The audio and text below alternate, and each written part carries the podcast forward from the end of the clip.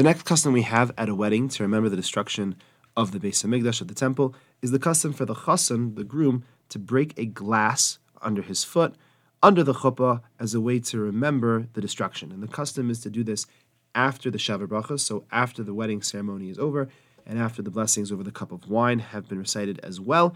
Then we break the glass, and it's really the last thing that we do at the chuppah ceremony. Traditionally, many people sing Imesh the song, If I Forget Jerusalem, May I Forget My Right Hand, before breaking the glass.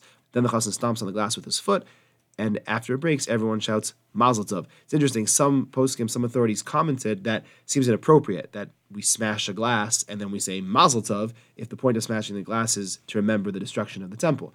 Be that as it may, the custom clearly is that everyone yells Mazel Tov, and that's when they dance down the aisle on their way to the Yichud room. An important detail, of course, is to make sure that the glass is wrapped up in a cloth in a way that the chassan will not hurt his foot when he stamps on it. Unfortunately, there have been incidents also, we try and remind the chassan to use his right foot. That's the custom, to use his right foot to break the glass. Um, often it doesn't work and you end up using the left foot. As an interesting note, there actually was a custom that is mentioned that the chassan is supposed to break the glass by throwing it at a wall and smashing it. That is definitely not done in our day and age, but that would be very cool to see.